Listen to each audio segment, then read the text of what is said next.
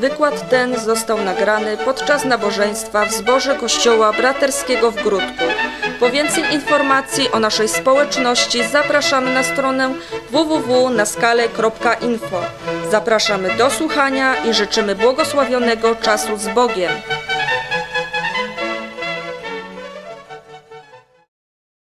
Witajcie.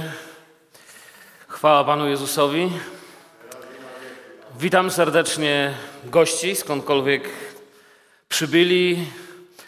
Cieszę się, że jesteście z nami w czasie naszego nauczania biblijnego. My kontynuujemy naszą wędrówkę przez Księgę Daniela. I nie wiem, czy wiecie, czas leci szybko i to już jest piąty wykład z tej serii. A więc, tak jak mówię, wracamy dzisiaj do Księgi Daniela i śledziliśmy, w jaki sposób Bóg objawiał siebie przez tą Księgę Słowa Bożego. Pamiętacie od początku, właściwie Księga Daniela zaczyna się w momencie, kiedy Daniel i trzech hebrajskich młodzieńców zostają uprowadzeni przez króla babilońskiego Nebukadnesara po podbiciu Jerozolimy do Babilonu. Daniel ma wtedy około 14 lat i tak się zaczyna cała historia. W drugim rozdziale Księgi Daniela jesteśmy świadkami tego, jak Bóg objawia siebie i przyznaje się do swoich dzieci. Nabuchodonozor wtedy po raz pierwszy widzi, że Bóg jest wielkim Bogiem tamtych ludzi. Nie dostrzega w ogóle żadnego związku między sobą i Bogiem. Ciągle myśli, że jest kimś, kto jest wyżej niż Pan Bóg, ale uważa, że oni mają całkiem fajnego Boga. W drugim rozdziale Daniel wyjaśnia ten sen. W trzecim rozdziale to, co się śniło, zaczyna się dziać i jest budowany posąg.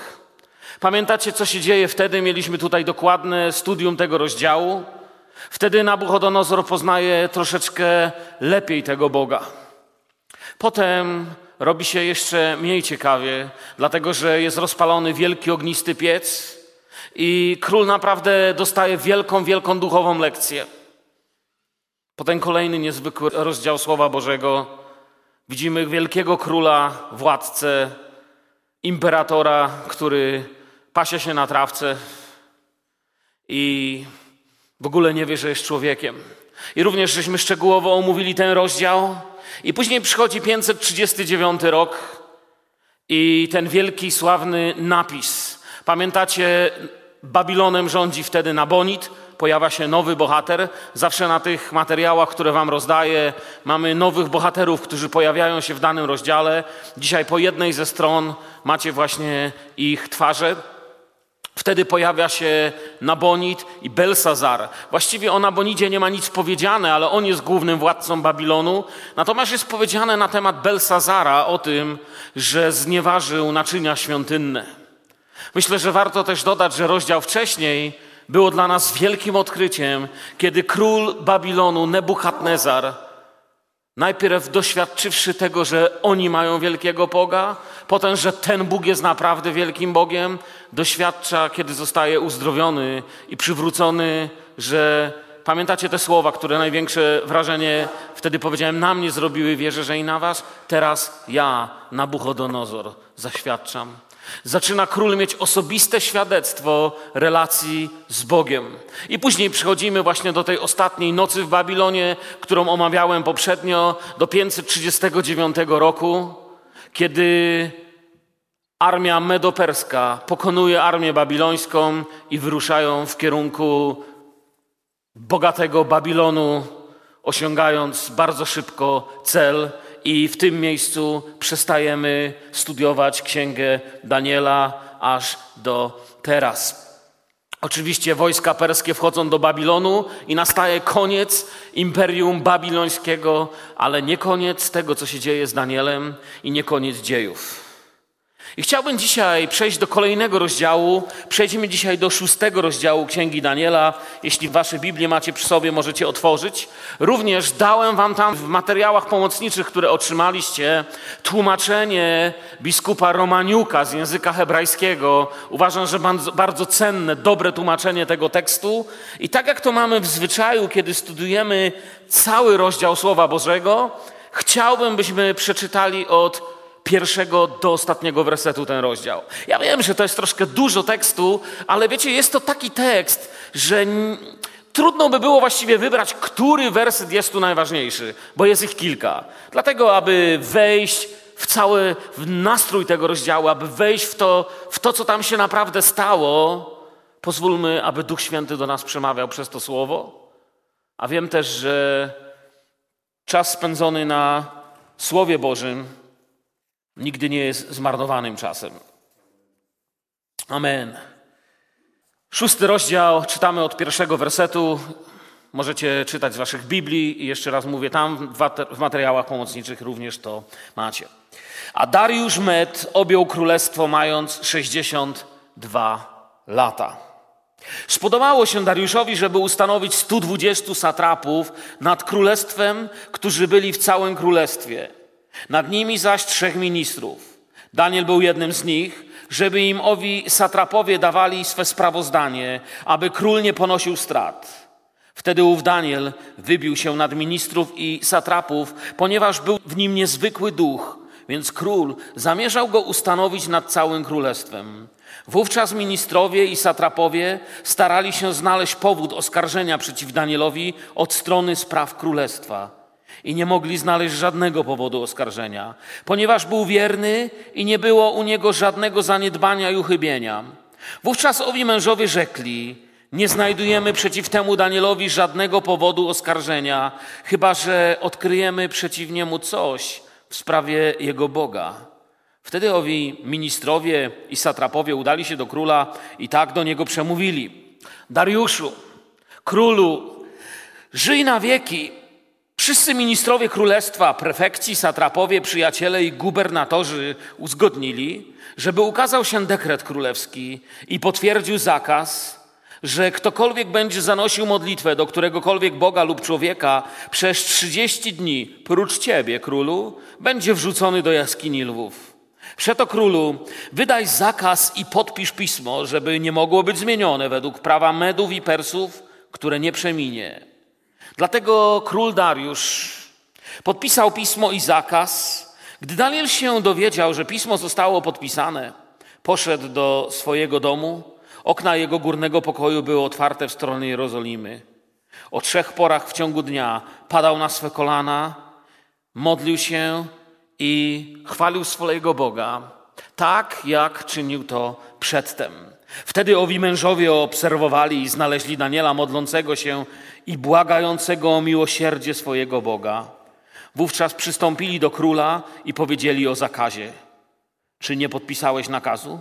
Że każdy człowiek, który będzie się modlił do któregokolwiek Boga lub człowieka w ciągu 30 dni, prócz ciebie, królu, będzie wrzucony do jaskini lwów.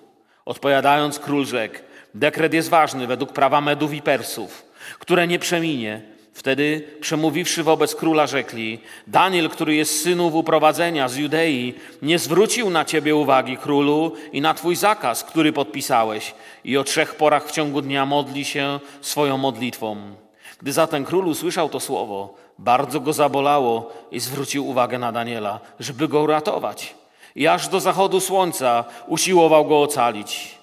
Wówczas owi mężowie nalegali na króla i mówili królowi: Wiedz królu, że jest prawo Medów i Persów, i żadnego zakazu i dekretu, który król ustanowił, nie można zmienić. Wtedy król polecił, żeby przyprowadzono Daniela i wrzucono do jaskini lwów.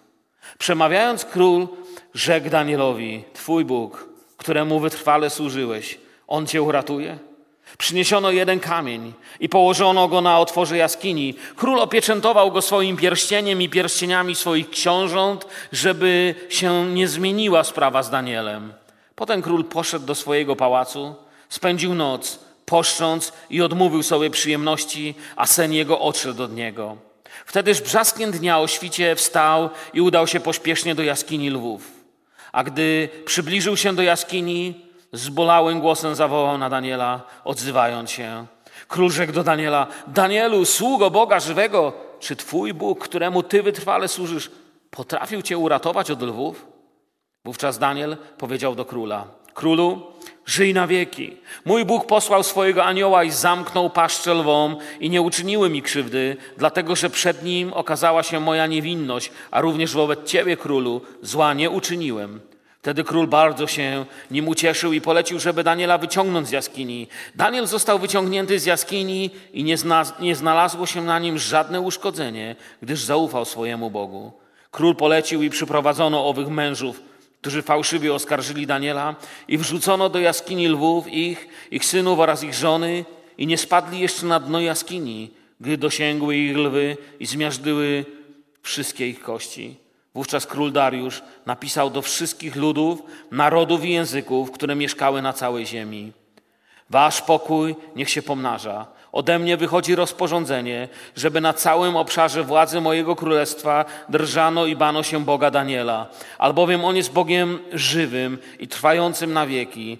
Jego królestwo nie będzie zniszczone, a jego władza trwa na zawsze. On jest tym, który ratuje i wyzwala, czyni znaki i cuda na niebie i na ziemi, tym, który uratował Daniela z mocy, z mocy lwów. Ów zaś Daniel cieszył się poważaniem zapanowania Dariusza i zapanowania Cyrusa Perskiego. Myślę, że to słowo, szczególnie dla tych z Was, którzy byli na poprzednich wykładach, kiedy już się nauczymy słuchać Księgę Daniela, to zaczynamy widzieć więcej, prawda? Zaczynamy widzieć, jak zupełnie inaczej reagują władcy i jak ludzie reagują na Boga. I właściwie zaczyna się cała ta sytuacja. Tam w tekście, który dostaliście w materiałach pomocniczych, dałem wam takie podtytuły tego, jak zmienia się sytuacja w całym tym rozdziale. I wszystko to, w co wchodzimy, już jest zupełnie innym światem. Pamiętamy, jeszcze raz mówię, w poprzednim rozdziale upada wielki Babilon pod rządami Nabonida i Belsazara następuje w 539 roku całkowita zmiana władzy, a więc umarł król, niech żyje król, jest nowy król, nowe królestwo, nowe flagi, nowe sztandary, nowe przepisy i stara bieda. Ale sen Nabuchodonozora się wypełniał. Wiecie, to jest jeden z najbardziej chyba znanych w całej Biblii rozdziałów Słowa Bożego. A tak bardzo często zapominamy o tym w różnego rodzaju trudnych dniach. I chciałbym dzisiaj, aby ta księga nie tylko przemawiała do nas tak, jak mamy w zwyczaju, kiedy mamy studium Słowa Bożego historycznie, ale przede wszystkim, i co jest najważniejsze, aby przemawiała do nas duchowo. Wiecie, nawet gdybyśmy zapomnieli całą tą historię, którą się tu z Wami dzielę, całe to tło, które próbuję Wam przekazać, nawet gdyby to wszystko zapomnieć, to ciągle będziemy potrzebowali w naszych codziennych wędrówkach z Bogiem, aby pamiętać o tym, co duchowo zostało tu powiedziane. O czym jest ta historia? Ona jest o tym, że zmieniają się ludzie, ale nie zmienia się zło. Że prawda o tym, że świat się zmienia, ale Bóg się nie zmienia. Prawda o tym, że Bóg nie zmienia swojej wierności. Prawdą o tym, że przemijają świeckie królestwa. Bóg się nie zmienia i Słowo Boże mówi, że jest wczoraj, dziś ten sam i na wieki. Kiedyś była taka stara pieśń, którą śpiewaliśmy chyba z 20 lat temu. Ziemskich królestw czas skończy się wnet, a jego imię na wieki trwa. I to jest historia właśnie o tym. Taka jest prawda tego rozdziału. To jest ostatni rozdział z Księgi Daniela, który też jest takim rozdziałem, yy, który opowiada jakąś historię. Następne rozdziały z Księgi Daniela są już bardzo proroczymi, są już wręcz takim, taką apokalipsą Daniela, czy objawieniem, można by było powiedzieć, według świętego Daniela. Gdybyśmy to językiem Nowego Testamentu chcieli nazwać. To jest ostatni rozdział, kiedy się dzieje jakaś historia. Potem mamy już wielkie wizje Daniela, i zaczynają się, czy otrzymał je wtedy, kiedy rządził jeszcze bezbożny król Belsazar, ale o tym innym razem. Babilon, jak już powiedziałem, jako system władzy przeminął i tak jak zapowiedział Pan, został podbity przez połączone siły Medów i Persów. Skończyły się czasy czego? Pamiętacie posąg, który przyśnił się królowi? Głowa była ze złota.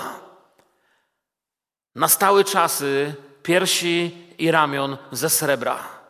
Czas mijał nad królestwami ziemi i znowu pojawia się władca, któremu wydaje się, że nie przeminie. Powiem wam, przyjaciele, bracia, siostry, taką ciekawostkę, że ci, którzy badają dokładnie księgę Daniela, mają tutaj problem, jeśli chodzi o tego Dariusza. Nie bardzo potrafią go umiejscowić, troszeczkę wymyka się historii, tak jak gdyby autor tej księgi dał inne imię innemu królowi. Ale my nie będziemy tego tutaj dochodzić. My chcemy zobaczyć na duchowe przesłanie tego. Troszeczkę jedni mówią, że był to jakiś inny Dariusz, jeszcze inni mówią, że Dariusz i Cyrus według Daniela to jest ta sama osoba, jeszcze inni mówią różne, różne rzeczy. Chciałbym, byśmy spojrzeli i na Dariusza, i troszeczkę na Cyrusa. Mija 70 lat pobytu Daniela w Babilonie. Daniel, jak już powiedziałem, nie jest dłużej młodzieńcem. Nie jest już tym czternastoletnim chłopcem, którym był w pierwszym rozdziale. Teraz żyją pod panowaniem Medo-Persji. I właśnie tutaj, w pierwszym roku panowania Dariusza, również Daniel zwróci uwagę na te 70 lat z księgi Jeremiasza. Król Belsazar już nie żyje. Jego ojciec Nabonid znajduje się i powoli umiera w niewoli medoperskiej, żyjąc w totalnej poniżeniu, niewoli, patrząc jak dobrze sobie radzą władcy, którzy przyszli po nim. Wokół panuje niepokój i zdrada, i wielkie zamieszanie sprawi, że ów Dariusz pojawi się na tronie. Zanim przejdziemy dalej do duchowej części tej księgi, chciałbym Wam powiedzieć troszeczkę, kto i co się tutaj dzieje. Bo to mamy starego Daniela w Babilonie. Oto Daniel doświadcza cały czas Bożej wierności i pojawia się jakiś nowy król, pojawiają się jakieś nowe rzeczy. Skąd oni wszyscy się wzięli? Jeszcze raz, kiedy Babilon pada, do Babilonu wkraczają osobiście wojska medoperskie, a jakiś czas później sam wielki władca, król królów, jak się nazywał, Cyrus. Cyrus, kiedy wprowadza się do Babilonu i rozciąga swoją władzę na tamte tereny, u jego boku zaczyna rządzić syn, którego macie tam z takich wykopalisk po piersie, Kambyzes się nazywa. I również jego brat, to są dwaj synowie Cyrusa. Cyrus jest tym królem, który spełnia proroctwo i jest dobrze nastawiony do Żydów. Do dzisiaj nie wiemy dlaczego. Prawdopodobnie jest tak dlatego, że Cyrus był kimś wielkim. Nie wiem, czy wiecie, mam, ale Cyrus napisał wspaniałe dzieła, książki, był wielkim pisarzem, wielkim myślicielem. W mojej bibliotece mam jego pisma, które sobie przeglądałem i czytałem. To nie był ktoś głupi. Ustanawia swoją władzę dwóch synów, ale też jest bardzo życzliwie nastawiony do Żydów i pozwala im odbudowywać ich świątynię. Na większej części imperiów panuje jego syn Kambyzes, co widzicie tam w materiałach pomocniczych a na wschodniej części jego imperium panuje jego syn Bardyja. W tym czasie umiera więziony władca Nabonic poprzedniego rozdziału i po jakimś czasie odchodzi również Cyrus. Kiedy Cyrus umiera, cała władza przechodzi w ręce Kambezesa i Bardyi, który jest takim troszeczkę postacią drugoplanową, ale odnosi zbyt wielkie zwycięstwa. Wiecie, kiedy Dwóch się bije, to trzeci korzysta. Pamiętacie takie przysłowie? Jest też taki psalm, który mówi o nas, jako o Kościele, jako o wierzących ludziach, jak dobrze i miło, gdy bracia w zgodzie żyją. Jeśli ten psalm dobrze przestudujecie, to zobaczycie, że jest dobrze i miło, gdy bracia w zgodzie żyją, dlatego że ten olej, to pomazanie Ducha Świętego może ściekać od ust Aarona, czyli od głoszenia Słowa Bożego, po krańce szat, czyli po wszystko, czym jest Kościół, który chodzi w Bożym pokoju.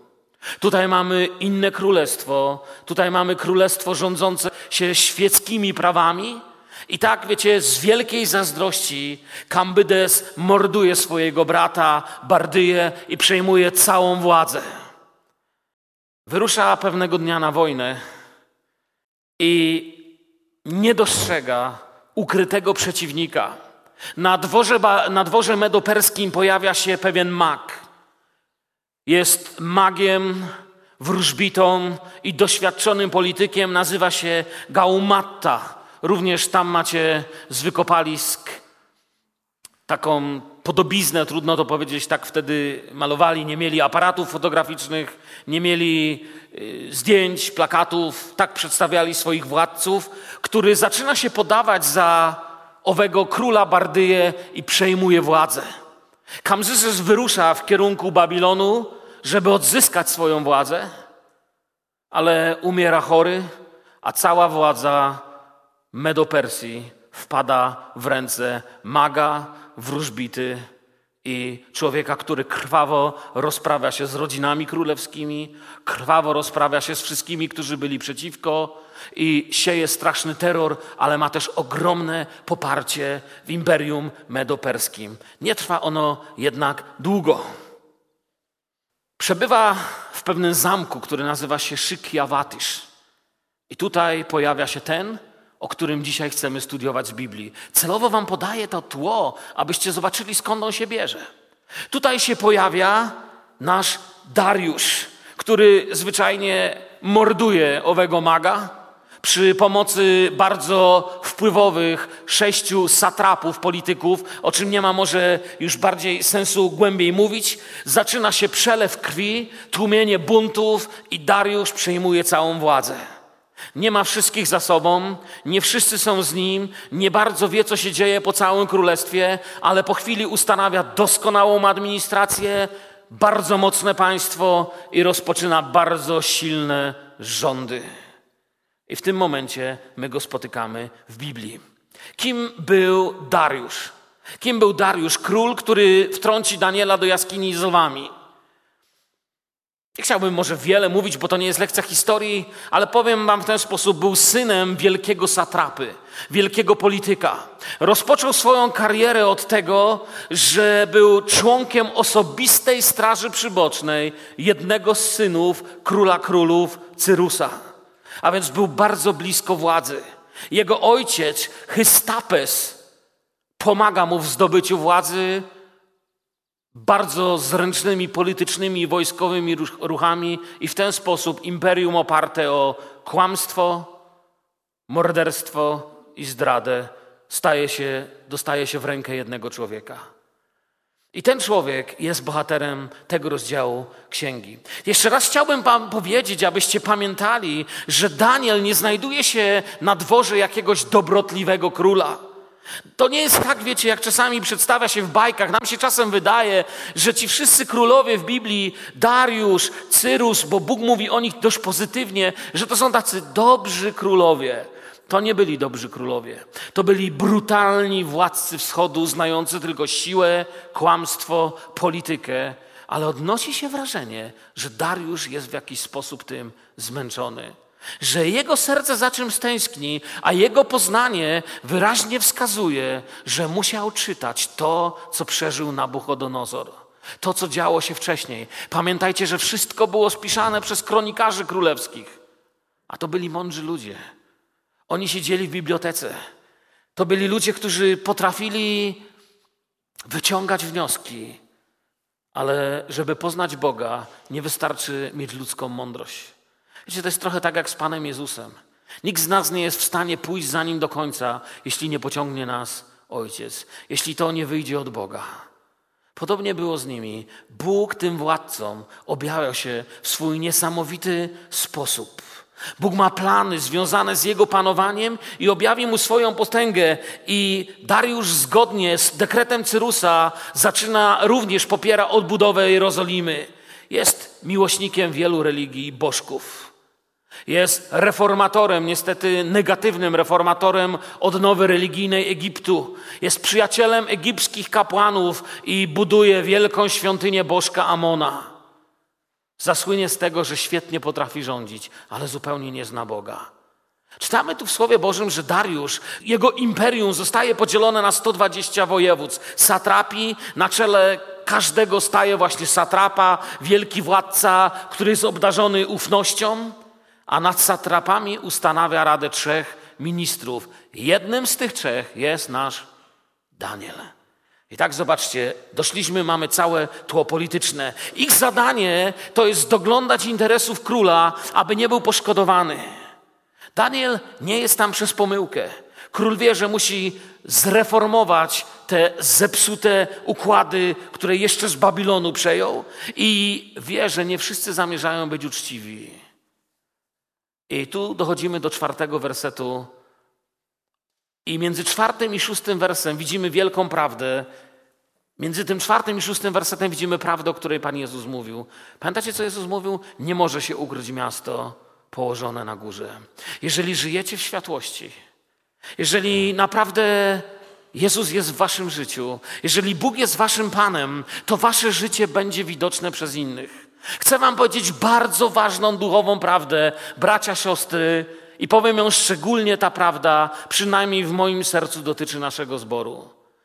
Jeżeli powiemy tak dla swoich przyzwyczajeń, swoich własnych liturgicznych przywyczek takich, jeśli powiemy tak dla naszych osobistych urazów, osobistego nieprzebaczenia, dla trwania w osobistych plotkach, jeśli powiemy tak dla naszych egoizmów, to powiemy nie dla ludzi, którzy mieszkają i których domy widzimy z tego okna. Powiemy nie dla ludzi, których spotykamy codziennie w naszym życiu. Jeśli mówimy tak dla siebie, to mówimy nie dla Jezusa, który chce działać w naszym życiu. Jeśli mówimy tak dla naszych starych sporów, egoizmu i nieprzyznawania się do Boga, mówimy Bogu nie, co do tego, żeby inni przez nas zobaczyli Boga. Daniel jest inny. Daniel mówi Bogu tak. I nieraz to tutaj powtarzałem. Daniel żył w Babilonie, ale Babilon nie żył w Danielu. My żyjemy na świecie i ten świat nie może żyć w nas, a tak często ciągle w nas jest. Nie może się ukryć miasto położone na górze. Wiecie, jak zawsze, prawy człowiek na tak wysokim stanowisku rzuca się w oczy. Jak już mówiłem, Daniel był wtedy starcem, miał około 85 lat. Kiedy zaczynaliśmy czytać, był młodzieńcem. Po latach jest niezwykłym starcem, ale nadal wiernym Panu. Wiecie, jest dziwne, że Daniel jest jedną z bardzo niewielu postaci w Biblii, o której nie ma napisane nic negatywnego, ale we wszystkim podobał się Panu, co czynił. Otoczony czarami, magami, systemem bezprawia, Daniel był sobą, był Bożym człowiekiem, nauczył się przez całe swoje burzliwe życie, że tylko Bóg nie przemija, że tylko Bóg jest wierny. A nie było to łatwe życie. Oddzielony od rodziny, wygnany, często samotny, często chodzący na granicy ryzyka ciągle pozostał świadectwem. Wie, że tylko Bóg mu jest bliski w tej pielgrzymce i jest dla nas świadectwem, że kiedy musimy iść przez ten świat, to ten Bóg, który nam się wydaje czasem taki nierealny, on jest najbliżej nam. Daniel wie. I to nie jest koniec prób. Kolejna będzie musiała nauczyć Dariusza, że nie jest Bogiem przez życie Daniela wielcy ludzie, Nabuchodonozor i inni zobaczyli, że Bóg rządzi, a teraz przyszedł czas lekcji dla Dariusza. Dariusz ciągle o sobie myśli, że jest kimś bardzo wielkim. A Daniel jest jak miasto położone na górze, jasny, uczciwy i szczery przed Bogiem i zaczyna za bardzo świecić w ciemną noc korupcji. Kiedy ktoś bardzo, bardzo lubi ciemność, to wtedy bardzo, bardzo najczęściej nie lubi światła. Wszystkie zwierzęta, które lubią noc, nie lubią dnia, a zwierzęta dnia nie lubią nocy. Ludzie umiłowali ciemność, bo ich uczynki były złe, a Daniel nie pasował do ich świata. I zaczynają się zastanawiać, jak go podejść. Ale nie mogą na niego nic znaleźć. Pamiętacie, na Jezusa też ciągle coś próbowali znaleźć. Albo mu mówili, że jest pijakiem, albo że jest chory psychicznie, albo że opętany, albo że łamie prawo, albo że to, albo że tamto, zawsze coś. Ale diabeł nie znalazł do niego przystępu. Słowo Boże mówi o nas i Daniel jest dla nas przykładem. Pamiętacie, Biblia mówi: nie dawajcie dostępu diabłu. Wiecie, co znaczą te słowa dawać dostęp diabłu? Dostęp diabłu to jest to miejsce, za które diabeł może uchwycić Twoje życie. To jest to miejsce, gdzie diabeł może się chwycić. Nie wiem, czy widzieliście czasami takie e, rysunki alpinistów czy taterników, tych, którzy wspinają się na skały w górach, czasami mają taki występ skalny, na którym mogą sobie przysiąść. Cała ściana jest gładka, ale jedno miejsce jest takie, gdzie można usiąść. To jest przystęp. I Biblia mówi: Niech w was nie będzie nic, gdzie diabeł mógłby sobie przysiąść, gdzie diabeł mógłby sobie chwycić. Bo jeśli alpinista znajduje miejsca, za które się może schwycić, to dzięki temu potrafi wyjść na samą górę. Jeśli diabeł znajdzie w Twoim albo moim życiu miejsce, na którym będzie mógł odpocząć, będzie mógł się go chwycić, będzie mógł sobie na nim na chwilkę odpocząć, to zdobędzie cały szczyt Twojej wiary, zdobędzie wszystko. Nigdy zło nie zaczyna się od dużego zła. Nic nigdy nie zaczyna się od dużego, a wszystko zawsze zaczyna się od małego. Wszystko, co się rodzi, nawet zło, zaczyna się od małego. Nie może się ukryć miasto położone na górze, ale Daniel dbał o to, aby świecić. I świecił w tą ciemną noc. A oni nie mogą znaleźć, próbują go, myślę, wciągnąć w jakieś łapówki, w jakieś spiski. Jestem przekonany, że wiele razy do niego podchodzą i próbują jakoś go nabrać, jakoś sprawić, żeby poszedł na jakieś skróty. Bo oni są w polityce.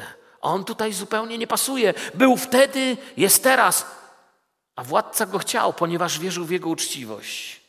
Ale świadectwo Daniela brzmi, co mówi Biblia o nim? Był godny zaufania i nie stwierdzono u niego żadnego zaniedbania ani winy. Co Nowy Testament nam mówi? To jest Stary Testament. A co nam mówi Nowy Testament do ciebie, do mnie? Co dzisiaj Duch Święty chce powiedzieć? Umiłowani, napominam was, abyście jako pielgrzymi i wychodcy wstrzymywali się od cielesnych porządliwości, które walczą przeciwko duszy. Pierwszy Piotra, drugi i dalej Piotr pisze, prowadźcie wśród pogan życie nienaganne, aby ci, którzy was obmawiają jako złoczyńców, przypatrując się bliżej dobrym uczynkom, wysławiali Boga w dzień nawiedzenia. Czy słyszymy, co to mówi? Słowo Boże. Jezus mówi, prowadźcie wśród pogan, czy Duch Święty mówi, przepraszam, że Słowo Boże, prowadźcie wśród pogan życie nienaganne, aby ci, którzy was obmawiają, jako złoczyńców, przypatrując się bliżej dobrym uczynkom, wysławiali Boga w dzień nawiedzenia. Wiecie, jaki teraz jest wstyd? Kiedy my nie tylko nie prowadzimy życia nienagannego, ale razem ze światem jeszcze obmawiamy. Powiem wam, kościół, który jest chory na raka, poznacie po plotkarzach. Od Mojżesza Bóg mówi, nie będziesz szerzył oszczerstwa wobec ludu mego.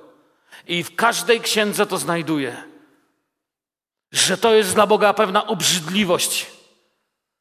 Bóg mówi, oni to przeciwko wam robią, i będą przeciwko wam, ale życie wasze niech będzie takie, że kiedy bliżej się przyjrzą, to zobaczą, że źle widzieli.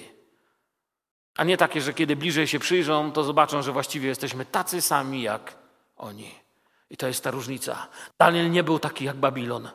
Babilon był ciemnością, a Daniel chodził w światłości.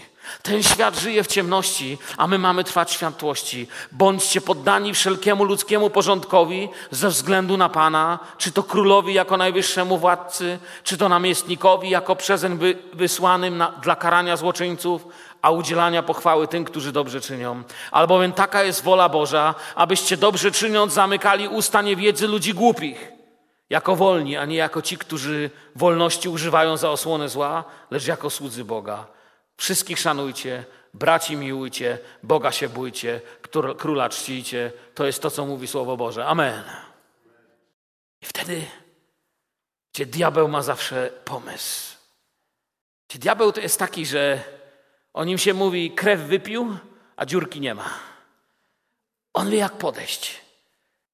Może znajdziemy przeciwko niemu coś na punkcie jego religii. To jest dla nas wielka duchowa lekcja. Naszą cnotą ma być nie tylko uczciwość, to się liczy, ale ma być też wierność Bogu. Wiecie, można być człowiekiem takim po świecku uczciwym, ale niewiernym Bogu. Potem poznacie takich ludzi, oni zawsze mówią: Ja nikogo nie zabiłem, ja nic nie ukradłem, ja żyję porządnie. A nikt ci nie mówi, że ty zabiłeś i że ukradłeś. Pytanie brzmi, czy jesteśmy wierni Bogu? I tutaj mamy tych synów nieprawości. Przed siódmym i dziesiątym wersetem. W służbie ojca kłamstwa. My wiemy, że ojcem kłamstwa jest diabeł. Żeby człowiek mógł kłamać, musi współżyć z diabłem. Musi wejść w jego realność. Człowiek, który mówi kłamstwo, jest człowiekiem, który jest jednością z diabłem, bo ojcem kłamstwa jest diabeł. Wszystko, co się rodzi, rodzi się ze współżycia. Ludzie się rodzą, bo współżyją. Zwierzęta się rodzą, bo współżyją. Kłamstwo się rodzi, bo ojcem kłamstwa jest diabeł, a ludzie, którzy współżyją z diabłem, rodzą kłamstwo. I diabeł podsuwa im myśl. Oni są mistrzami w wykorzystaniu ludzkiej pychy. Z takimi zdolnościami stają przed pewnym siebie królem, a pycha całkowicie, wiecie co mu robi? Zaślepia mu oczy. On z powodu pychy nie widzi, że podstęp się szykuje. Stają przed pewnym siebie królem i tacy sami ludzie istnieją w naszych czasach. Czasami chcą nas zwieść, czasami chcą zwieść innych przeciwko Tobie. My mamy chodzić w światłości, w Jezusie. Wiecie, każdy ma słabość, diabeł o tym wie. Jednego skusi to, inny pójdzie na coś innego. Król, króla trzeba na coś dobrego złapać. Nie wiem, czy ktoś z Was jest wędkarzem. Chodzicie ktoś na ryby? Kto tu chodzi na ryby? Jest tu ktoś, kto chodzi na ryby? No nie mamy wędkarzy. To ja Wam powiem. Chodzenie na ryby polega na tym, że się ma wędkę, haczyk, a na haczyku się zakłada co? Przynętę się zakłada na haczyku. Powiedzcie mi, jeżeli pójdę teraz z wędką na ryby i na haczyku założę tysiąc koron, ile ryb złapię? Czemu? Przecież tysiąc koron to jest dużo. Nic nie złapię, ponieważ ryby nie są zainteresowane w tysiącu koron. I diabeł też o tym wie, co do was. Diabeł wie, że ty nie jesteś zainteresowany w tym, ale jesteś zainteresowany w czym innym.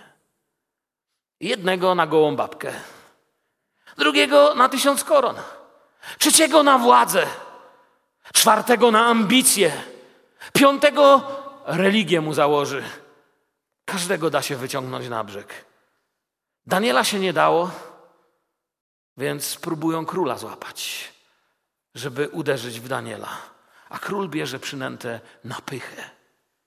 Wiecie, król by nie poszedł na złoto. Gdyby mu zaproponowali wózek złota, to król powiedział: Ja mam dwadzieścia wózków. Stać mi, żeby je wyrzucić do morza, jak będę chciał. Ale pycha jest czymś, co władca ma.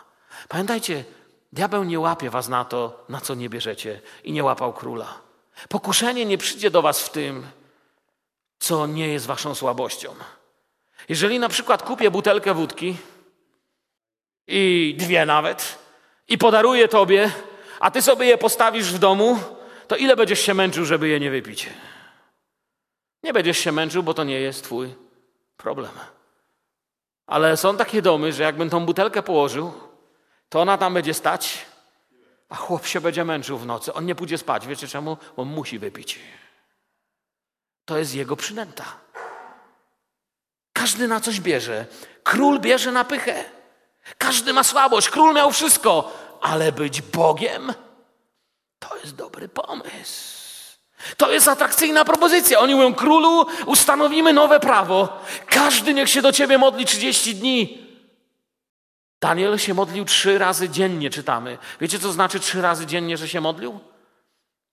Jeśli będziecie się modlić o szóstej, o drugiej, o dziesiątej, to się będziecie modlić co osiem godzin. To wam da całą dobę, razem ze spaniem, pracą i odpoczynkiem. Nowy Testament mówi o tym rodzaju modlitwy, nieustannie się módlcie. Oni postanowili, że 30 dni nie będzie się można modlić, a król będzie Bogiem. I wtedy król im podpisze ten dokument. Daniel nie był zagrożeniem politycznym dla króla, bo był lojalny ale był zagrożeniem dla zła. I gdy donoszą królowi, że jest to wola wszystkich, zwróćcie uwagę, stają przed królem i mówią: Królu, my wszyscy, ci doradcy, satrapowie, ci wszyscy ważni, my wszyscy zdecydowaliśmy, że chcemy się 30 dni modlić do ciebie. Wiecie, kiedy wszyscy padali przed wielkim posągiem, który zbudował Nabuchodonozor, to ci wszyscy to byli wszyscy oprócz trzech. Szadrach, Misza, Abednego nie padli. Kiedy tutaj ci wszyscy stoją przed królem i chcą się do niego modlić, to są wszyscy oprócz jednego. Nie ma go tam, ale król jest tak zachwycony pomysłem. Słuchajcie, przychodzą do niego ludzie. Facet ma wszystko, chłop ma wszystko, co może zamarzyć. I mi mówią, Bogiem możesz zostać. To jest dobry pomysł, zostanę Bogiem. ale nie ma tam Daniela. I kiedy studiowałem uważnie ten tekst, myślałem, Panie Boże, czemu król nie zapytał, a gdzie jest Daniel? Gdzie jest jeden z trzech najważniejszych ministrów? Ale król był ślepy, bo mu taki pomysł dali, że o wszystkim zapomniał. Czy czasem można coś takiego powiedzieć, że człowiek o wszystkim innym zapomni? Zdarzyło się wam? Mi się kilka razy w życiu zdarzyło, że jak mi ktoś coś powiedział, to wow, to ja zapomniałem o wszystkim. Dobrze, że Pan Bóg czasami ma takie wiadro zimnej wody, że możemy zrobić o, by uczynić z Bożych ludzi albo Kościoła zagrożenie, trzeba zmienić prawo. My wiemy, że Pan Jezus powiedział, że w czasach ostatecznych będzie coraz większa nienawiść ku Niemu. Bezprawie się tak rozmnoży, że miłość wielu ludzi oziębnie. Wiemy, że jeżeli czytamy z Księgi Objawienia, to bezprawie będzie w taki sposób działo, że jeżeli ktoś nie będzie chciał stać po jego stronie, to nie będzie mógł nawet kupować, sprzedawać, nie będzie nic mógł robić. I tu jest dokładnie ta sama, w tym samym duchu to jest. To jest podobna próba, tylko taka troszkę mniejsza niż to, co nadchodzi. Żeby uczynić z Bożego człowieka wroga, trzeba zmienić prawo, bo inaczej nie da się z niego zrobić wroga. Jezusa się nie udało zmusić nawet do zejścia z krzyża. Żeby mieć wroga w kimś, kto idzie za Bogiem, kto jest naśladowcą Boga, jak mówi list do Efezjan, abyśmy byli naśladowcami Boga, trzeba z niego zrobić wroga. Pobudzają najniższe instynkty króla. I mówią, król może być Bogiem i niech to podpisze, to są niewzruszone prawa Medów i Persów. Wiecie dlaczego chcieli, żeby podpisał i przypominali mu o niewzruszonych prawach?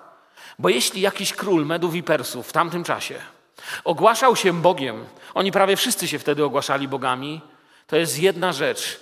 Z reguły człowiek, który ogłasza się Bogiem, zwróćcie uwagę, zawsze człowiek, który ogłasza się Bogiem, mówi też, że jest jaki nieomylny jest nieomylny. A więc to, co powie, już się nie da cofnąć, no bo się nie myli przecież. No bo się ogłosił Bogiem, a bogowie są nieomylni. I dlatego oni chcieli, żeby on w taki sposób to zrobił. I królewska pycha połyka ten haczyk. Król jest jak ryba na haczyku. I rano wstaje nowy dzień.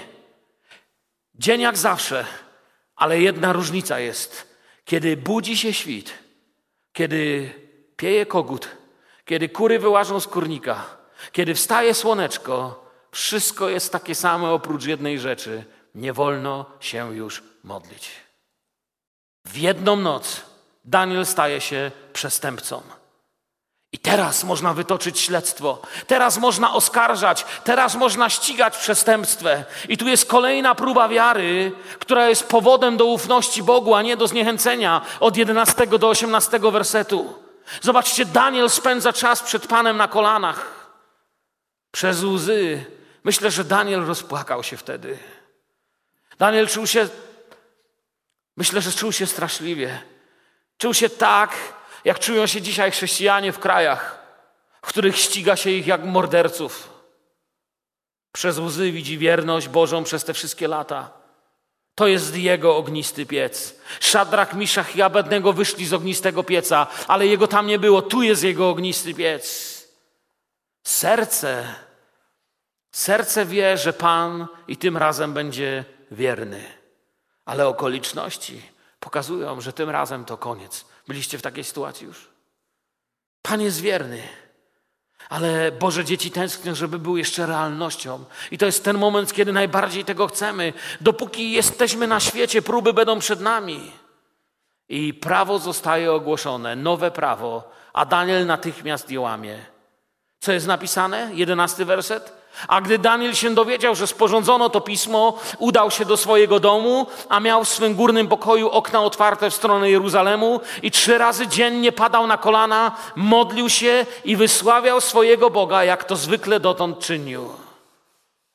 Jak to powiedzieć po naszemu? Jak się dowiedział, że nie wolno się modlić, to się poszedł pomodlić. Tak to powiemy po naszemu. Jak nie wolno było się modlić, poszedł się pomodlić. Modlił się i wysławiał Boga tak, jak to zawsze czynił. Pomyślałem sobie, gdyby dzisiaj zabroniono modlitwy, to ja myślę, że niektórzy wierzący nawet by nie zauważyli. Myślę, że gdyby dzisiaj To się nigdy nie stanie, ale gdyby Pan Bóg sobie gdzieś poszedł, Duch Święty by sobie gdzieś poszedł, to niektórzy dalej by stali, śpiewali, prorokowali, mieli wizję, coś czuli, modlili się i nic by nie zauważyli, bo czasami jesteśmy tak daleko od realności. Ciekawe, gdybyśmy dziś nie mogli się modlić, co by było? Czy poczułbym, czy nie poczułbym? Hmm. Stary, wierny Daniel klęka do modlitwy i kiedy tylko zdążył klęknąć, czy stanąć w oknie, nie wiem jak on się modlił. W tamtym czasie, jak wam mówiłem, większość ludzi modliła się na stojąco z podniesionymi dłońmi, ale może on klęczał, może stał, nie wiem, ale w kierunku Jeruzalem klęknął. Otwierają się drzwi i wpadają wtedy i mamy Ciebie. Nie złapali go w supermarkecie na złodziejstwie, nie złapali go na kłamstwie, nie złapali go na oszustwie, złapali go na modlitwie. Także niektórzy, co chodzą tylko w niedzielę do kościoła, się nie muszą przyjmować, ich nigdy na tym nie złapią. Złapali go na modlitwie. I gdzie tyle strasznych rzeczy ludzie w tamtym czasie robili i nikt ich nie aresztował. Aresztowali tego, który się modlił. W Psalmie 55 jest taki głos, jest takie słowo, które często czytał Kościół, który był w prześladowaniach. Ja do Boga wołam, a Pan mnie wybawi. Wieczorem, rano i w południe. Tak jak wam mówiłem, jak Daniel. Szósta, druga, dziesiąta. Wieczorem, rano i w południe narzekać będę jęczeć i wysłucha głosu mojego, wybawi duszę moją, obdarzy pokojem od napastników, choć wielu ich jest przeciwko mnie. Bóg usłyszy i ukorzy ich. On, który panuje od wieczności. Nie ma bowiem u nich poprawy i nie boją się Boga. Psalm 55, 17-20 wiersze. Kiedy wrogość wychodzi poza granicę i pieni się jak burza, kiedy jest większa niż wszystko, Bóg zawsze wtedy przemawia do swoich dzieci. I Bóg wtedy przemawiał do Daniela, kiedy w Koryncie apostoł Paweł był otoczony wrogością Żydów. Przyszedł do niego i cichym głosem powiedział mu: Nie bój się. Czytamy o tym w dziejach apostolskich w 18 rozdziale. Nie bój się, lecz mów i nie milcz, bo ja jestem z tobą i nikt się nie targi na ciebie, aby ci uczynić coś złego. Mam bowiem wiele ludu w tym mieście. Bóg ma zawsze jakieś wyjście. Bóg zawsze przychodzi, kiedy jest trudno, a do uczniów na wzburzonym morzu, a on odezwał się do nich: Ja jestem, nie bójcie się. I wyrokiem dla Daniela jest śmierć. Daniel wchodzi w dolinę cienia śmierci, wchodzi do lwiej jamy. Chcę Wam coś powiedzieć o Waszym Bogu. Wasz Bóg nie jest Bogiem świąt. Wasz Bóg nie jest tylko Bogiem szczytów, kiedy jesteście na szczytach, ale Bóg, którego uwierzyliśmy, Jezus, którego wyznajemy, jest też tym samym, którego czcimy, kiedy jesteśmy w dolinie. Amen. Chcę Wam dziś powiedzieć, wielu z nas jeszcze być może pójdzie przez dolinę cienia. To będzie zdrowie, sytuacja, dzieci. Może jesteś tutaj dzisiaj i jesteś w takiej sytuacji. Może z powodu Twoich dzieci nie jesteś szczęśliwy, bo coś się z nimi dzieje. Może z powodu Twojego zdrowia. Może nawet lekarze, kiedy patrzą na dokumenty, które przynosisz z badań, kiwają głową. Można być w takim miejscu. Wtedy żadne słowa nie pocieszą. Ja wiem, co mówię. Żadne słowa nie pocieszą.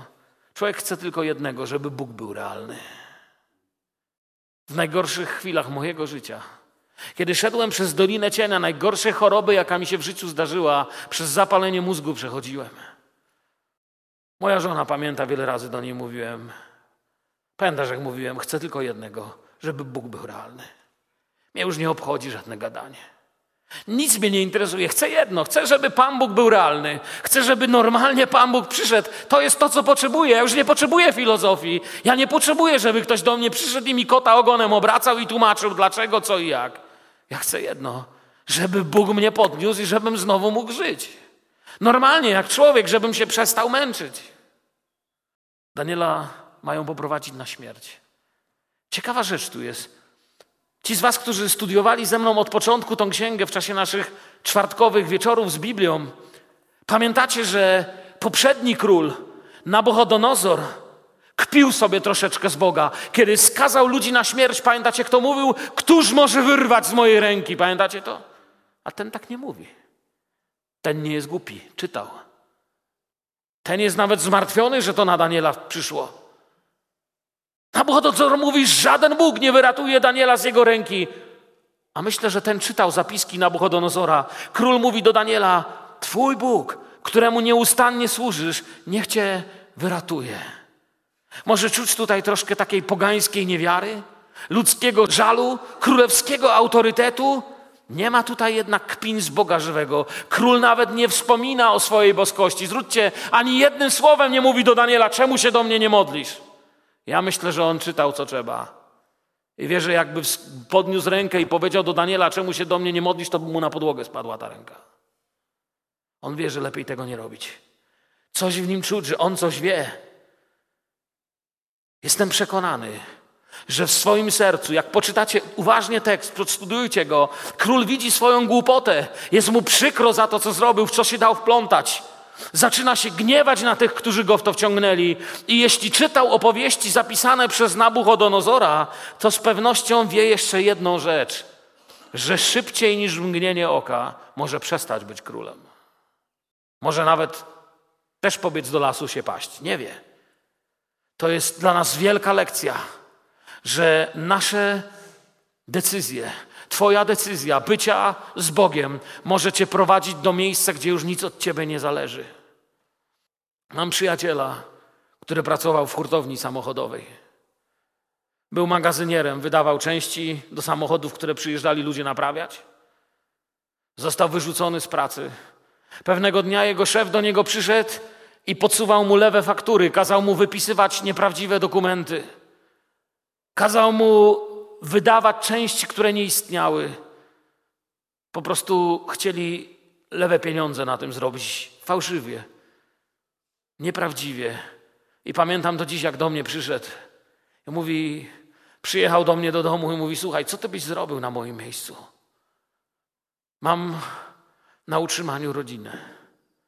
Facet mi wyraźnie szef powiedział, gość mi powiedział, że jeżeli nie zrobię tego, co mnie prosi, to mogę sobie szukać innej pracy. Ja mu tylko spojrzałem na niego, mówię, przecież ty wiesz, co chcesz zrobić. Ja ci nic nie muszę mówić. Ja po prostu czuję po tobie, że ty wiesz, co mam zrobić. On do mnie mówi, tak myślałem. Tydzień później już nie miał pracy. Nie miał za co zapłacić rachunków. Jego decyzja kosztowała go wejście w Dolinę Cienia. I jak zawsze, i z tej Bóg go wyprowadził. Ale chcę Ci powiedzieć, Twoje decyzje mogą prowadzić Cię do miejsca, gdzie nic już nie zależy od nas. Dzisiaj często ludziom się głosi chrześcijaństwo: nawróć się, kochaj Boga, wszystko będzie dobrze. Trochę traktujemy Pana Boga tak, jak ludożercy traktują jakiś posążek w dżungli. Wiecie, jak się pójdzie do Indian w dżungli, którzy czczą Boga z kamienia i z drewna, to tam stoi taki drewniany ktoś. A oni się do niego modlą, żeby nam nic na łeb nie spadło, żeby deszcz padał jak trzeba i żeby wszystko było w porządku. I my czasem tak do naszego Boga mówimy, żeby mi się tylko nic nie stało. A Bóg mówi: Ja Cię chcę prowadzić. Ja chcę, żebyś ze mną przeszedł. Co najbardziej lubią czytać wierzący? Książki, w których są dobre świadectwa, tak?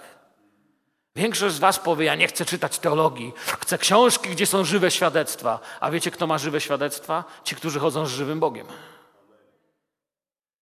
To oni je mają. Ci, którzy mieli odwagę powiedzieć to, co zrobił Daniel. Daniel zostaje rzucony lwom na pożarcie. Dobrze, że nie ludziom. Już król Dawid wiedział, że lepiej wpaść w ręce Boga niż w ręce ludzi. Ale Daniel zostaje rzucony lwom na pożarcie.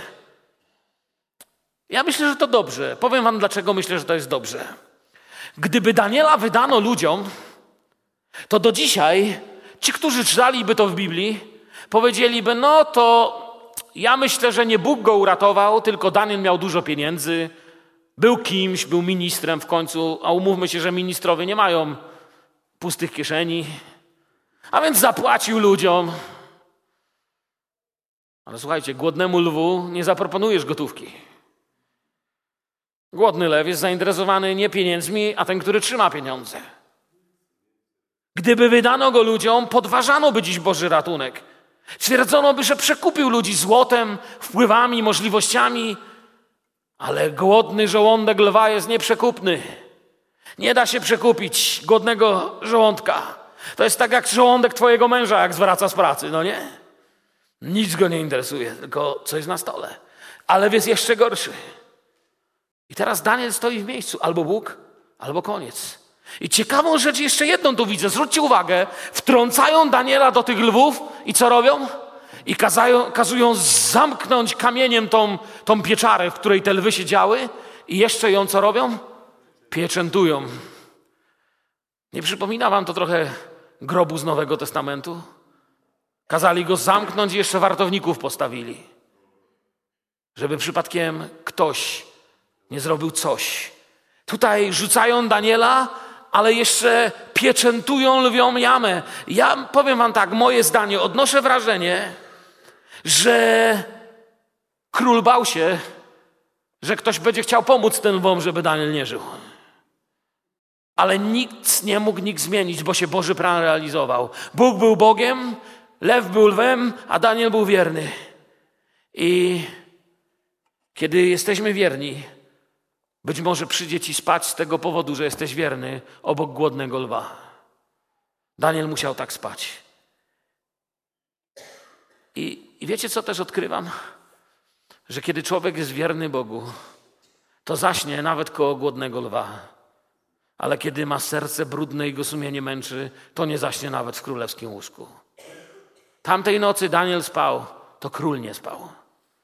To przecież król powinien spać, a Daniel nie spać. Bo jest coś w nas, co chce Boga. Jest coś w tobie, co chce Boga. Jest coś, co tęskni za Panem, który będzie do ciebie mówił. Jest coś, co tęskni za Bogiem, który jest inny niż to, do czego się przyzwyczajają ludzie w niedzielę. Ja wiem, jak w każdy czwartek. Wiecie, ja się przyzwyczaiłem, że w czwartki i wtorki na nabożeństwa przychodzą prawdziwi poszukiwacze Boga.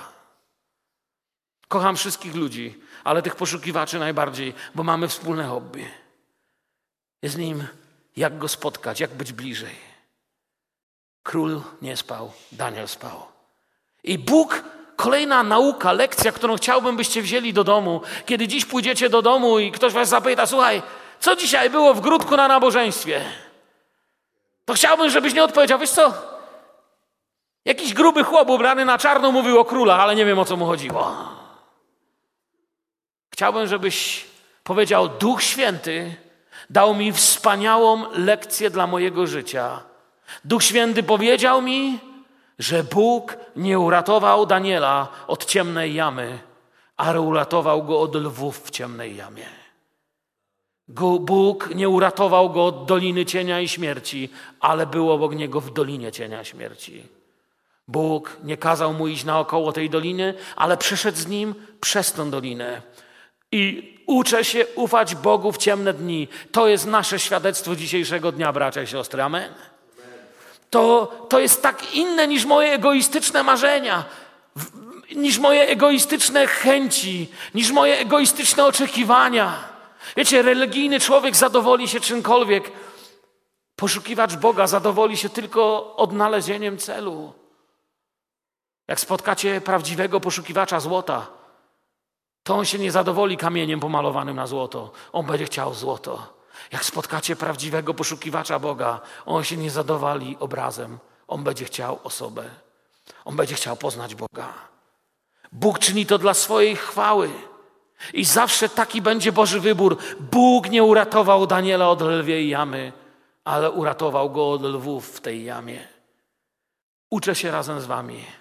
Gdzie z moim przywilejem że nie stoję przed wami jako ten, który nie wie i mówi do tych, którzy nie wiedzą, ale stoję przed wami jako brat i wiem jedno, możemy się wszyscy razem uczyć. Amen. Wszyscy, jak tu siedzimy, nasza wiara jest strasznie malutka. Nasza wiara jest taka biedniutka. Ale Słowo Boże dzisiaj nam mówi, że możemy się uczyć wierzyć w Boże prowadzenie, możemy się uczyć wierzyć w Bożą ochronę. I król ma niepokój wobec niesprawiedliwości, którą uczynił. Zobaczcie, no przecież był Bogiem, powinien był zadowolony. Już mówiłem to, Daniel spał, a król nie spał, a powinno być na odwrót. Nowe bóstwo nie mogło zasnąć tę noc. Biedny Bóg siedział w łóżku i się martwił. Bóg przez małe B. Przecież powinien spać z radością i spokojnie, otoczony nałożnicami, otoczony strażami, ale tamtej nocy ani nałożyć nie chciał, ani jeść nie chciał, ani nic nie chciał. Teraz był nie tylko królem przecież, ale był też Bogiem. Ale Dariusz zdał sobie sprawę tamtej nocy, że wcale tego nie chciał. Ja myślę, że Dariusz był w takiej sytuacji jak my, kiedy poniżamy czasem naszego brata, siostrę, przez to, że się z nim kłócimy, sprzeczamy. Ile razy w naszych zborach słyszymy, jak jeden z drugim się pokłócił. Nie wiem, może, mo, może wy nigdy nie widzieliście, ale ja widziałem, jak nieraz wierzący ludzie posprzeczali się, jak była między nimi nienawiść, jak każdy z nich chciał pokazać, że jest większy niż inny. I nikt nie słyszał, jak Duch Święty mówił: wyprzedzajcie się wzajemnie w okazywaniu sobie uprzejmości. Wyprzedzajcie się w łagodności. W tym się nie będziemy wyprzedzać. Ja mu tu zaraz. To jest w nas, to, to jest we mnie. Ale król był niespokojny. To, co uczynił, było niezgodne nie tylko ze zwykłą uczciwością, on to czuł, było nawet niezgodne z jego wiarą. On był zwolennikiem Zoroastra, nauczycielem perskiej religii zwanej zoroastryzmem. Nawet z tym mu się to nie zgadzało, a co dopiero z Bogiem. I król próbował ratować Daniela, zobaczył jednak, że dał się złapać w pułapkę. Mówiłem wam o haczyku i o rybie. Biedny, mały polityk był Bogiem, był imperatorem i nic nie mógł zrobić, bo stanął naprzeciw własnych słów. Miał większe prawa niż przed ogłoszeniem się Bogiem, niż po. Zwróciliście uwagę? Zanim się ogłosił Bogiem, mógł wszystko, a teraz jak się nim ogłosił, już nie wszystko może. Takie jest właśnie z tym ludzkim bóstwem. Wyobrażam sobie, jak musiał się gniewać król, gdy zrozumiał, jak został wykorzystany. Myślę, że wrócił do zapisków Nabuchodonozora. Pamiętacie, co mówiłem wam na pierwszym wykładzie z Daniela? Księga Daniela jest jedyną księgą Starego Testamentu i jedyną księgą Biblii, która jest nie tylko napisana w języku hebrajskim, ale również w języku aramejskim. To stamtąd on w tym języku czytał. Wrócił do tego, zaczął znowu na to patrzeć. I kolejny król doświadczył Bożej potęgi przez wierność Bożego ludu. Ja myślę, że diabeł zamknął sobie drogę do działania na życie Dariusza przez to, co zrobił Daniel. Gdzie serce króla mogło być spokojne po tym, co widział o lojalność Żydów. Słowo Boże mówi w przypowieściach 21: Serce króla w ręku Pana jest jak strumienie wód. On kieruje dokąd chce. I wczesnym rankiem król Dariusz pobiegł śpiesznie do lwiej jamy. I pomyślałem sobie, wyobrażacie sobie króla Dariusza? Jeszcze w piżamce. Ciekawe, czy spał w tej takiej czapeczce z bombonem. Jak biegnie do tej jamy, cały w piżamie, może nawet w klapkach, w sandałach, może bez butów, podbiega. Żołnierze się odsuwają, bo król przybiegł. Ciekawe, co myśleli o tym żołnierze, strażnicy. Wiecie, nawet przyjaciele Pana Jezusa nie zachowali się w ten sposób. Poszli o świcie do grobu namaścić ciało Pana, ale jak otwarli grób, to jak grób zobaczyli otwarty, to nie wołali do środka, jesteś tam, Panie? A ten jeszcze woła do lwiej jamy. No przecież na logikę tam nie może już być Daniela. Musisz, musi być zjedzony. Nie ma siły, żeby człowiek przetrwał z głodnymi lwami w jednej jamie. Oczywiście tamci widzieli Jezusa, jak umierał na krzyżu. W ogóle trudno to porównywać, ale chcę Wam pokazać na Jego wiarę, na Jego serce. Ten werset jest wielkim świadectwem. Zobaczcie, prawdą dotyczącą życia Daniela. A gdy się przybliżył do jamy, zawołał smutnym głosem na Daniela i rzekł: Danielu, sługo Boga żywego, czy Twój Bóg, któremu nieustannie służysz, mógł Cię wybawić od lwów? Realna postać historyczna, Dariusz. Woła smutnym głosem: Sługo Boga żywego. Danielu, czy Bóg może uratować? I to jest pytanie, które wy macie. Studujemy razem Słowo Boże. Nieraz idziemy przez Dolinę Cienia i mamy takie same pytanie. Czy Bóg może wybawić? Kiedy odsunęli kamień z ciemności, czuć było zapach zwierząt. Ja myślę, że jak go odsunęli, poczuli ten smrodek od zwierząt. Byliście kiedyś w zoo, wiecie jaki to jest zapach? I zaglądnęli tam. Usłyszeli, jak lwy mruczą. Wszystko w porządku i I król, król tam woła: Danielu! Czy ktoś się spodziewa? Sami powiedzcie, nie wiem, czy zauważyliście, co Daniel odpowiedział. Pomyślcie, co czytamy. My czasami nie myślimy, my tak sobie czytamy. Słuchajcie, jakbyście otworzyli dziurę, do której kogoś rzucili do lwów, to byście się wszystkiego stamtąd spodziewali, ale wiecie niczego? Pozdrowień. A król usłyszał co? Bądź zdrów, królu! Wiecie, ja nie wiem, czy ja takie pozdrowienia nawet z nadmorza ludziom posyłałem, jak Daniel stamtąd. On pozdrawia ludzi. Królu, bądź zdrów, wszystko w porządku. I z ciemności rozlega się głos. I myślę, że tak jest z Kościołem Pana Jezusa. Wiecie, Bóg nam dał tą historię, byśmy taką wiarę w sobie pielęgnowali. Kiedy ludzie będą na nas patrzeć, kiedy świat będzie patrzeć, że taki ktoś, wiecie, taki ktoś jak ja w ogóle nie powinien się utrzymać przy wierze. Ale cudem Bożym żyje. Taki ktoś jak ty, może już nie powinieneś nawet żyć. Może lekarze już skreślili ciebie, może ludzie cię skreślili, może prawo cię skreśliło, medycyna cię skreśliła, wszyscy cię może skreślili. Ale z ciemności odzywa się głos Kościoła przez wszystkie wieki. Z najgorszych prześladowań, z najgorszych chorób, z najgorszej ciemności słychać Boże dzieci. Hej, jesteśmy, żyjemy, mamy się dobrze, ciągle trwamy. Taki głos dzisiaj rozlega się z Korei Północnej, taki głos rozlega się z Chin, z Iranu, z miejsc, gdzie zdaje się, że Kościół starty zostanie. Już się wydaje, że go nie ma. I nagle słychać pozdrowienia dla wolnej Europy, dla wolnej Ameryki, dla wolnego świata, od Kościoła z Korei Północnej, od Kościoła z Chin. Jesteśmy, żyjemy, trzymamy się, mamy, chociaż nas nie widzicie, chociaż nas nie słyszycie, chociaż nas lwy otaczają, jesteśmy i wystójcie bo wszystko ma swój czas pod niebem. Jest czas wolności i czas, kiedy trzeba stać. Żyje, mówi Daniel. I król się bardzo z tego ucieszył, jest napisane w 24 wersecie. I rozkazał wyciągnąć Daniela z jamy, a gdy wyciągnięto Daniela z jamy, nie znaleziono na nim żadnego uszkodzenia, gdyż wierzył w swojego Boga. Daniel, wiecie co tutaj pisze? Tu pisze, że Daniel nie miał szczęścia, Daniel miał Boga, a szczęściem jest być blisko Boga. Jakby Daniel miał tylko szczęście, to by tak wyszedł. E, mam dwie...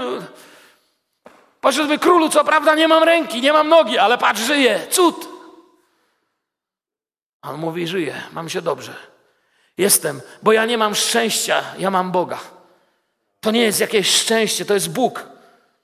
Oszuści tamtej nocy spali spokojnie, ale w sercu Bożym była zapisana ta prawda. Bo wiecie, spiskowcy myśleli, że się pozbyli Daniela że teraz będzie można po swojemu robić. Tak się wydaje niektórym ludziom.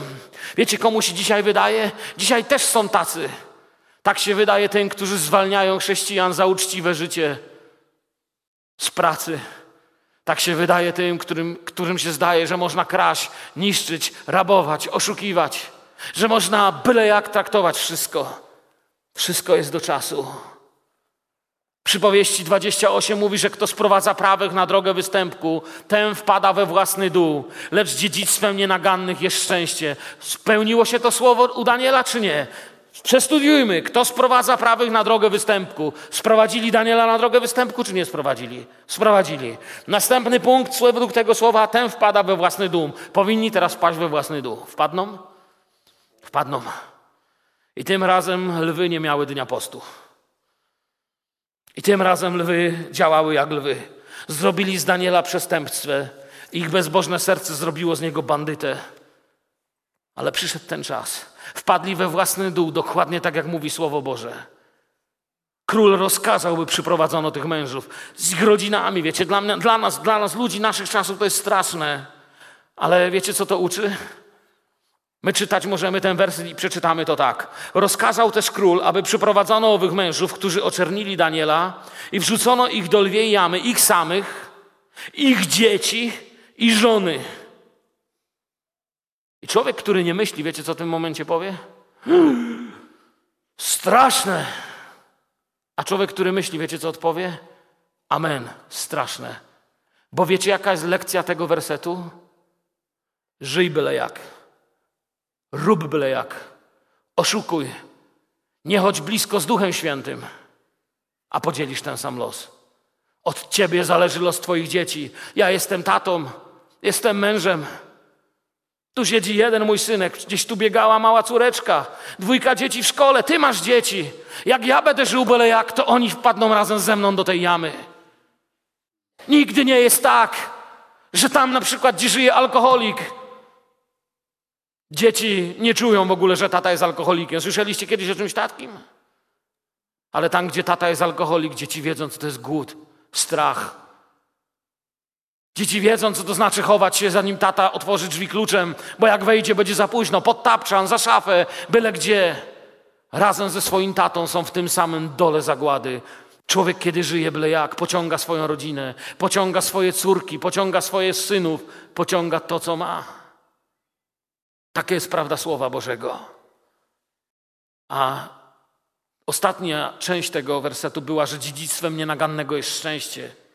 I Danielowi tego szczęścia na, na, na starość nikt już odebrać nie mógł. Kończąc, bo was dziś nadwyrężyłem, ale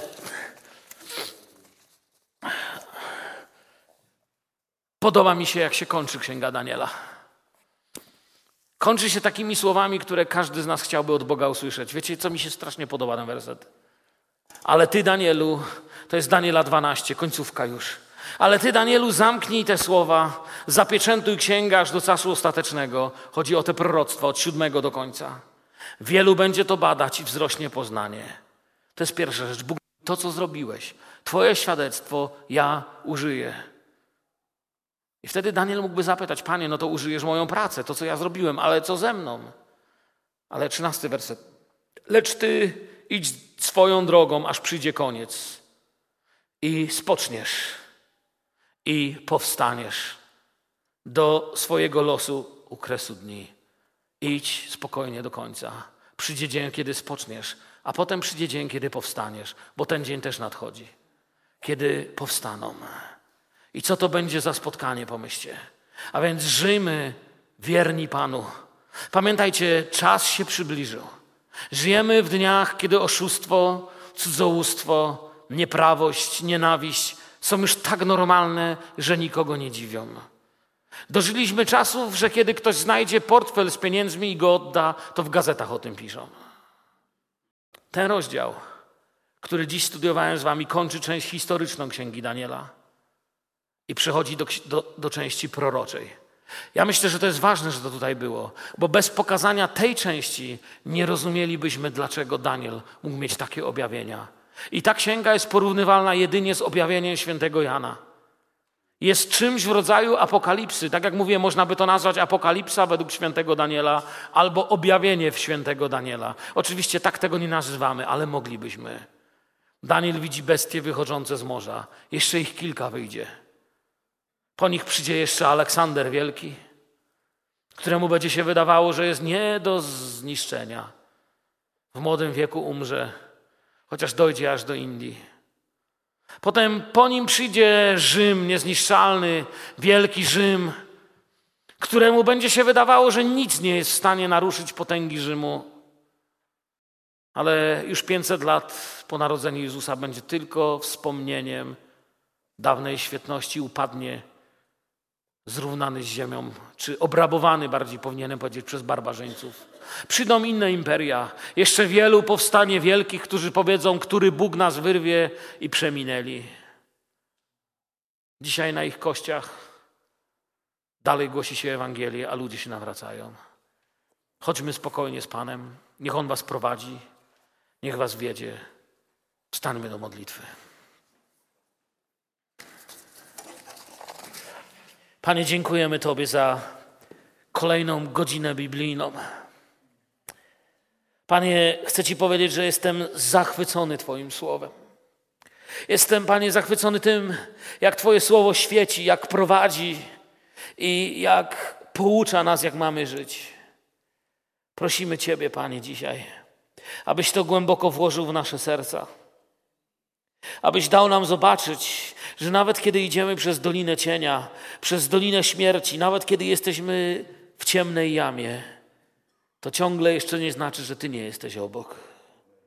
Dziękuję Ci, Panie, że tyle razy wielu z nas tutaj przeprowadziłeś przez wojny, różnego rodzaju burze, choroby, tragedie, Ale kiedy wydawało się, że jest najciemniej, to Ty byłeś obok. I dziękuję Ci za to, Panie. Błogosławię tych, którzy przyszli dziś na to miejsce. Dziękuję Tobie, że mogliśmy studiować to słowo w wolności. Panie, chcemy Ci wszyscy podziękować, że mamy wolność tu w Republice Czeskiej, że mamy wolność w Europie, że możemy otwierać Biblię i nikt nas za to nie chce zamknąć do więzienia. Błogosławimy tych, którzy dzisiaj Biblię czytają po kryjomu. Błogosławimy dzisiaj tych, którzy czytają Biblię i boją się, czy wieczorem nie przyjdzie policja. Błogosław prześladowany Kościół na świecie. Błogosław tych, którzy lękają się o swoją wolność. A nam, Panie, otwieraj nasze oczy, byśmy temu światu potrafili o Tobie opowiedzieć. Dziękuję Ci za Daniela, za kolejną lekcję. Błogosławię tych, którzy tu przyszli, abyś ich prowadził do domu bezpiecznie, abyś dał im dziś spokojny sen, aby wiedzieli, że Ty jesteś blisko, nawet jeśli lwy są jeszcze bliżej. Dziękujemy Tobie, Panie, za wszystko w świętym imieniu Jezusa. Amen.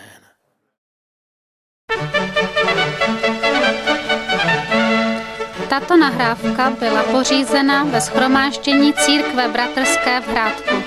Pro více informací navštivte naši internetovou stránku www.naskale.info. Zveme vás k poslechu a přejeme požehnaný čas.